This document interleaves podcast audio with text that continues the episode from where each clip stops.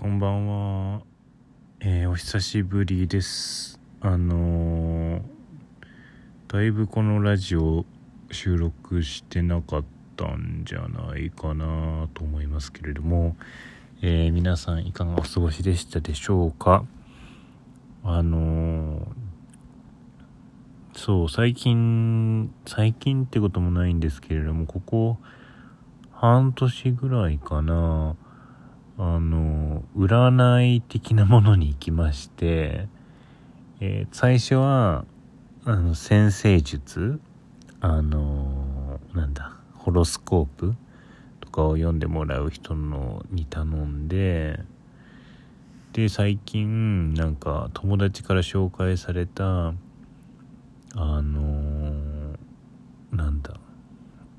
リーディングができる人のところに行っていろいろ見てもらったんですけれども、そこですごい共通して言われたことがあって、あなたって本当は占い必要じゃないですよねみたいな的なことを立って続けに言われたっていうか、2人の方に両方とも言われたんで、すごいびっくりしたっていうか、面白いなと思ったんですけど、それは多分私が選んでいった方々がすごく真っ当な方だったっていうのもすごい大きいと思うんですけれども、例えばね、だから占いでこうリピートしてもらおうって思うんだとしたら、あまりそういうこと言わない方がいいと思うんですけど、なんかすごいお二人とも正直にそういう風に言ってくださって、なんか面白いなって思いました。なんかそうですね、なんかなんだろうな、最初に占星術していただいた方もう、だから占星術なんで生まれた時の星座の位置とか惑星の位置みたいなところをこう見てやってもらうんですけれども、最初っていうか結局あなたはあんまり占いとか必要ないですよねみたいな話もそうだし、分かってらっしゃいますよねみたいなことそう言われて、何を分かってんだろうって自分ではちょっと分かんなかったんですけれども、なんかだんだんそれがそうだなっていう気もしてきていて、で2人目の方にはすごい悟ってますよねみたいな話とか、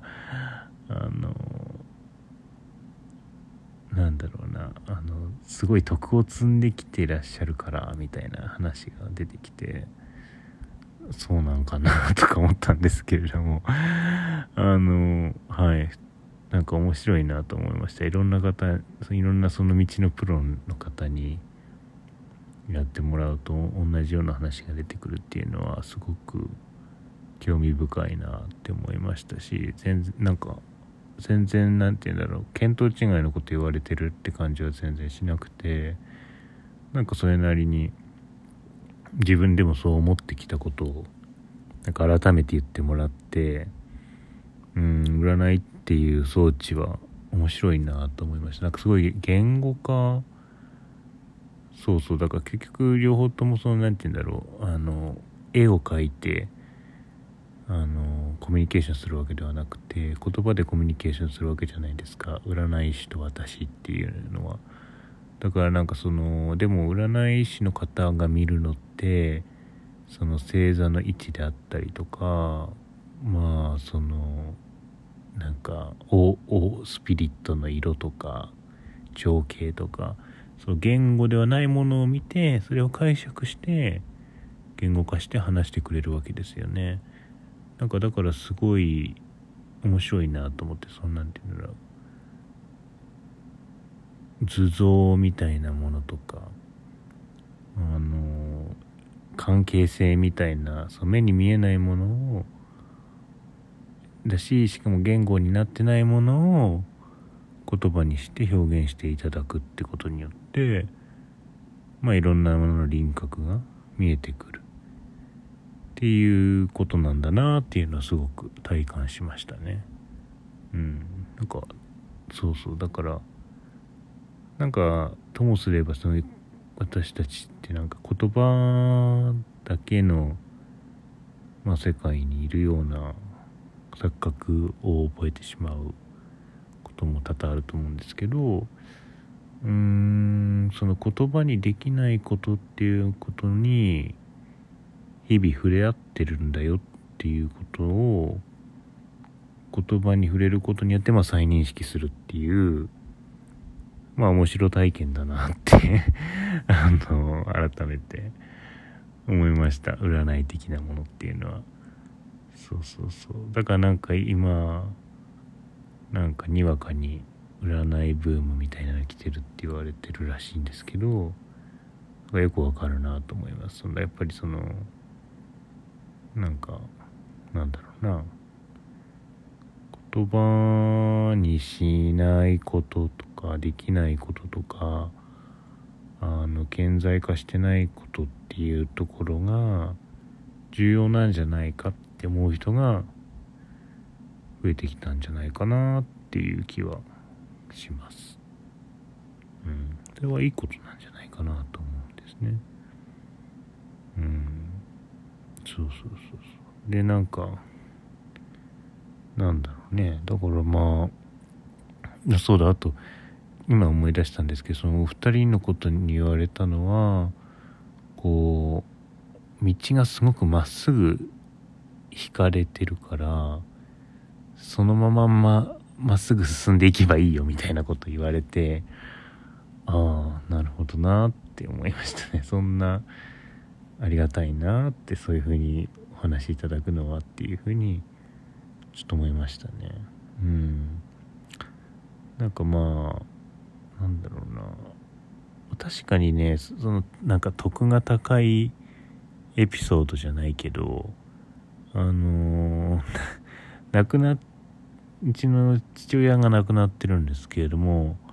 父親がずっと言ってたのはなんて言ってたか忘れてたんですけど、なんか父親もねそんなようなこと言ってたんですよ、私に対して。お前は俺より徳が高いからみたいななんて言ってたかな、大人だからみたいなこと言ってたかな、なんかそんなようなことをね何回か言われたんですよ。中学校以降だったかな。そうなんかその頃はま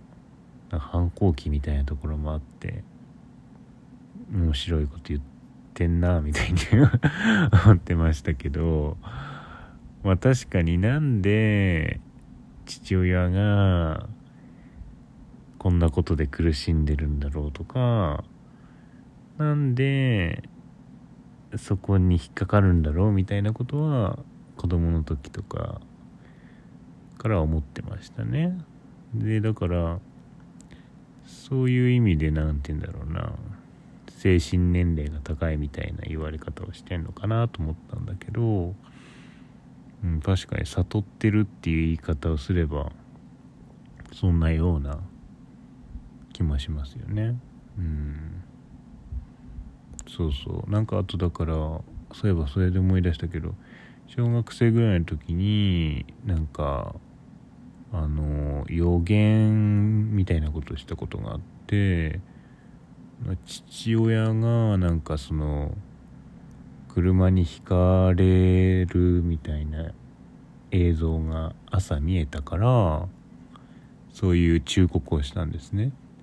そしたらまさにそういう場面にあったらしくて、彼がで、まあ、その時は何もならずに済んだんですけど、そういうこともありましたし、これなんか良かったか悪かったか分かんないんですけれども、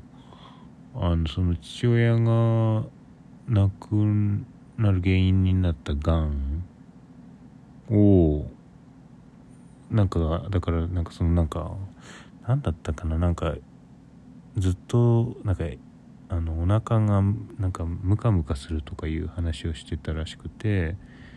で私がなんか病院に行きなさいみたいなことを電話で言ったらしいんですね。自分全然覚えてないんですけど、でそれがきっかけになって父親がなんか受診してなんかがんが見つかったみたいなこととかがあったりとかして、まあ、確かになんかそういうことはやってきたなっていう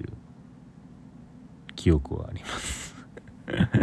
あんまりこういう話したことなかったんですけど、うん、まあだから別にそんななんかそう徳が高いとかなんだろ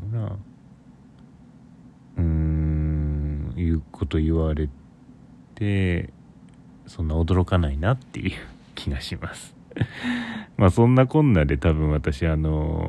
昔授業でタイに行った時に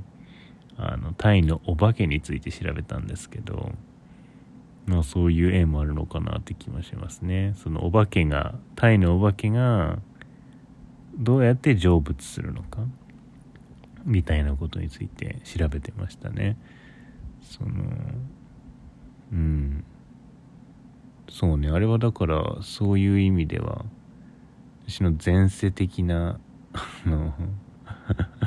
なりわいをなぞってたのかもしれませんよね。そう。まあそんなこんなで、まあ今後生きていくのが楽しみだなって思ってます。では皆さんも良い余生をお過ごしください。さよなら。